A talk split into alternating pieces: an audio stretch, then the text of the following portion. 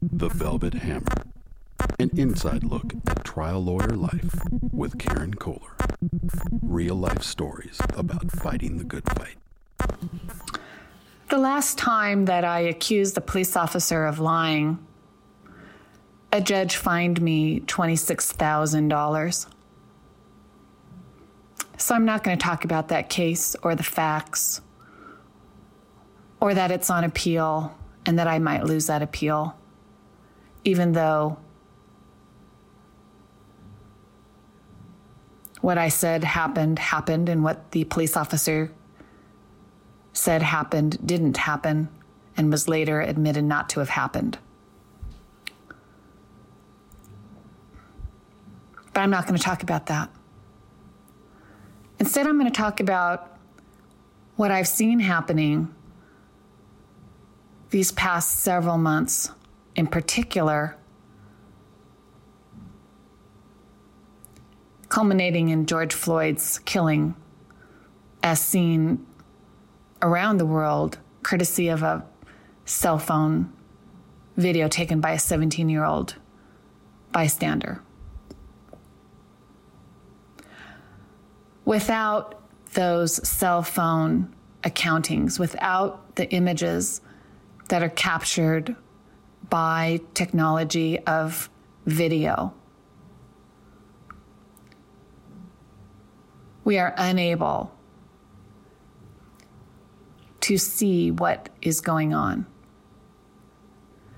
Until we accept that true statement, we will continue to doubt and question and make excuses for and try to look at each case as a unique case rather than as a pattern and just a small, small sampling of a greater whole. Now, from a personal perspective, I like the police. I've never been racially profiled by them. I've never had a gun drawn on by uh, on me by one of them. I've never been maced by one of them. I've never been threatened by one of them. The worst thing that's ever happened to me with a police officer is they have rightfully pulled me over when I've been speeding, which thankfully is very rare, but there are times when I have in the past. I admit it. But if someone was to threaten my life, I would call the police and be so grateful that they arrived and were able to save me. This isn't about me, and it isn't about my comfortability with the police. It isn't about my experience as a privileged, even biracial person. This is a very particular situation that started hundreds of years ago when white people enslaved black people and brought them to America. The moral decrepitude that resulted from that, the shame of what happened, the horror of it, the wrongness of it, the horrendous wrenching apart of families, the killing, the taking away of freedom, the treating like animals, the whippings, the lynchings, the terrorizing of an entire race of people because of the color of their skin is part of the history of America. And it's part of the history of America that we as a society have never been able to figure out what to do with. There, of course, is a school of thought of, well, that happened a long time ago and they could have gotten their act together, they being black people. And the cycles of poverty, the other issues are just what? What, you racists that say such stuff? That it's just because that's how they are? Is that what you're saying? Because I'll say that is racist. Our country was built in part on the backs of slaves. And we did nothing ever to recompense an entire race of people for that horror.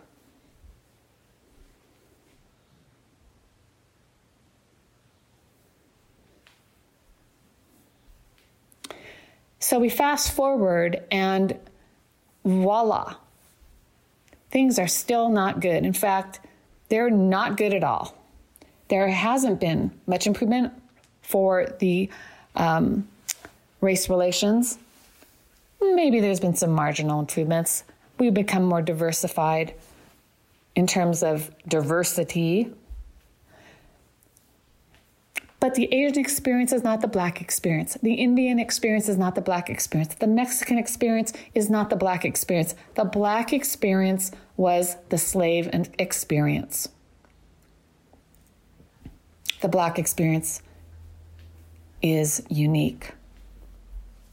And until we say so, until we keep trying to stop saying stuff like, we understand, we don't understand unless we're black. You cannot understand it. You can think you understand it. You can read about it. You can hear about it. You can try to put your shoes, uh, their, their shoes on in your stead if you're not a black person.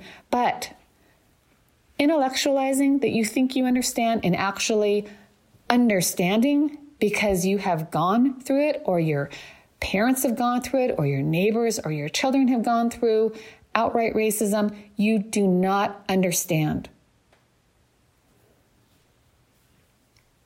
You can empathize. You can have compassion. You can try to make things right. Those are things you can do.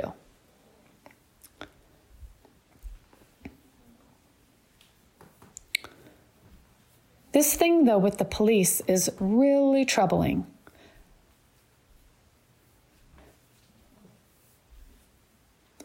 It's troubling because police are part of an institution that has not made enough progress.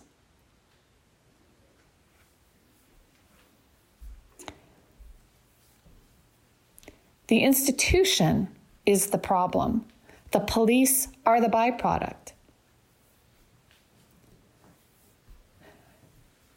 Not all police are racists. Not all police are the problem. And I have to say that when I see the protesters saying F the police, and, you know, on the one hand, I sympathize. On the other hand, I think about all the police that aren't the problem. But again, this is not my protest. I can participate in the protest and support the protest, but this is not my life experience.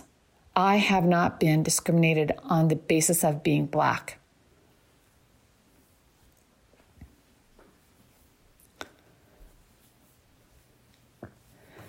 As a society, we have the tools to change. We have tools to understand inherent biases and how pervasive they are, whether people recognize them or not. Maybe the police are not overtly racist. Some of them probably are. I know that they are.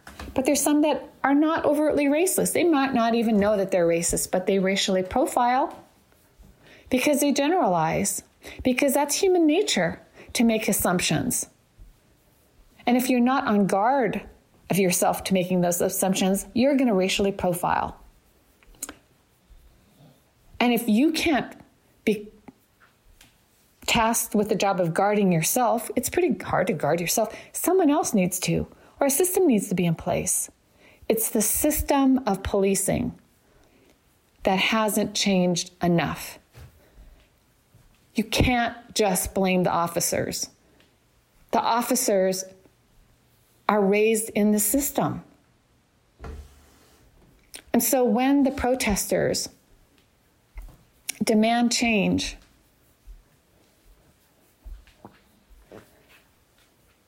it's easy to just look at it as a personal issue. Oh, it's just with respect to this one person that was killed, and uh, maybe he did something more than try to cash a, or, or get food for $20. that the $20 bill wasn't wasn't a real $20 bill. You know what? If I went to the store and bought something with $50 and I got a $20 bill in change and it was counterfeit, I wouldn't know it would be counterfeit. I would go and try to buy something with $20. Would someone call the police on me for that? No, because I don't meet the profile.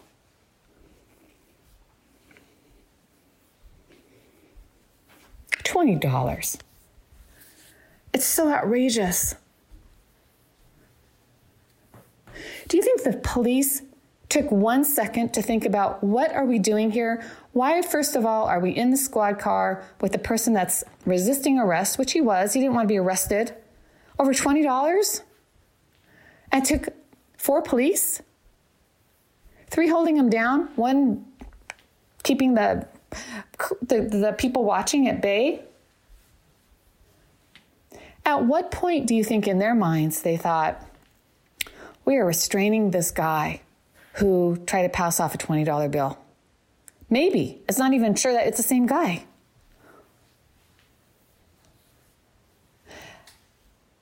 Why didn't at some point it trigger in their minds that they were doing something that had no bearing on the circumstances? Do you think they would have done that to a white person? No. Go through any of these examples of people that have been killed by the police, whose names are borne on many of these posters, including the case that I'm not going to talk to you about since I don't want to get fined again. The woman whose house they accidentally broke into, who was in bed in her room when she was shot and killed. Would that have happened if she had been white in a white neighborhood? I don't even know if she was in not a white neighborhood. But if she was if, if she was in an upper class white neighborhood, do you think that would ever have happened?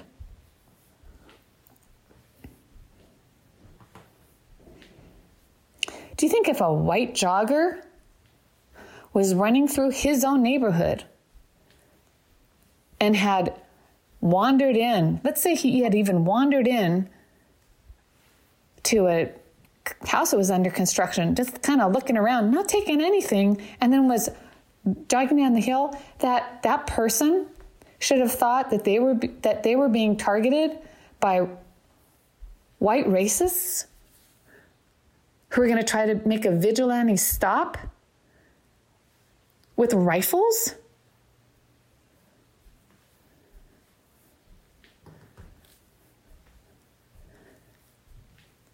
Would that have ever happened? If that if, if, if a white person was running through their own neighborhood on a beautiful day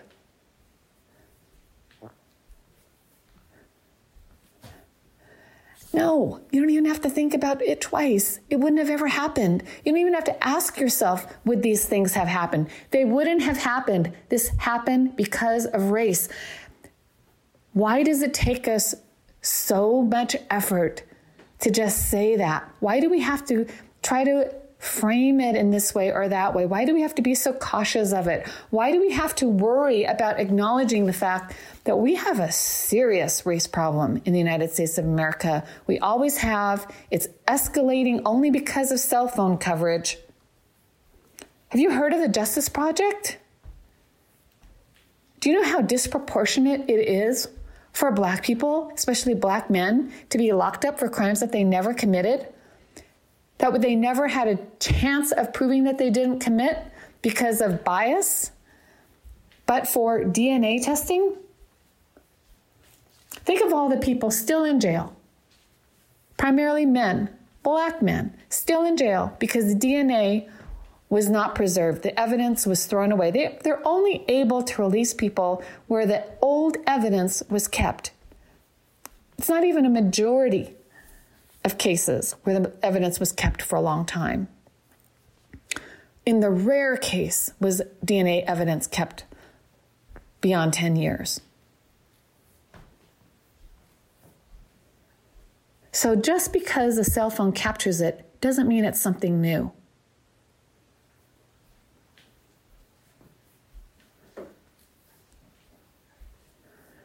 Oh, but I'm so tired of this. That you say, oh, they're ruining my stores.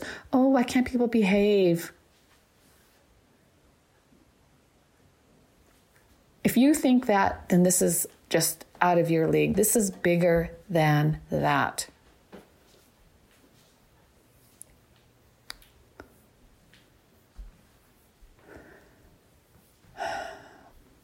What I expect we're going to see is we're going to see the emerging, uh, the emergence of some serious major black leadership.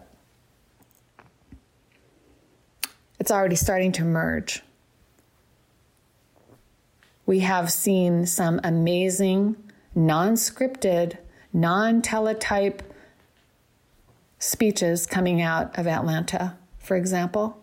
I didn't even know who Killer Mike was until I listened to his speech, and then I still didn't know who he was, and I Googled him and found out that he's a, a multifaceted individual who also is a rapper which explains his absolute finesse with words and powerful delivery. The Atlanta mayor talking about being a mom.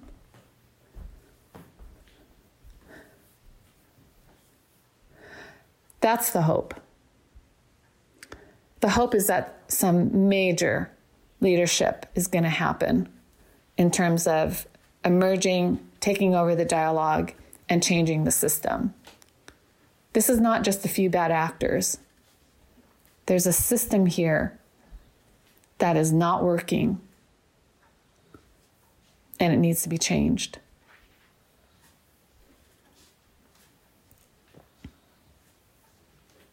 Over out.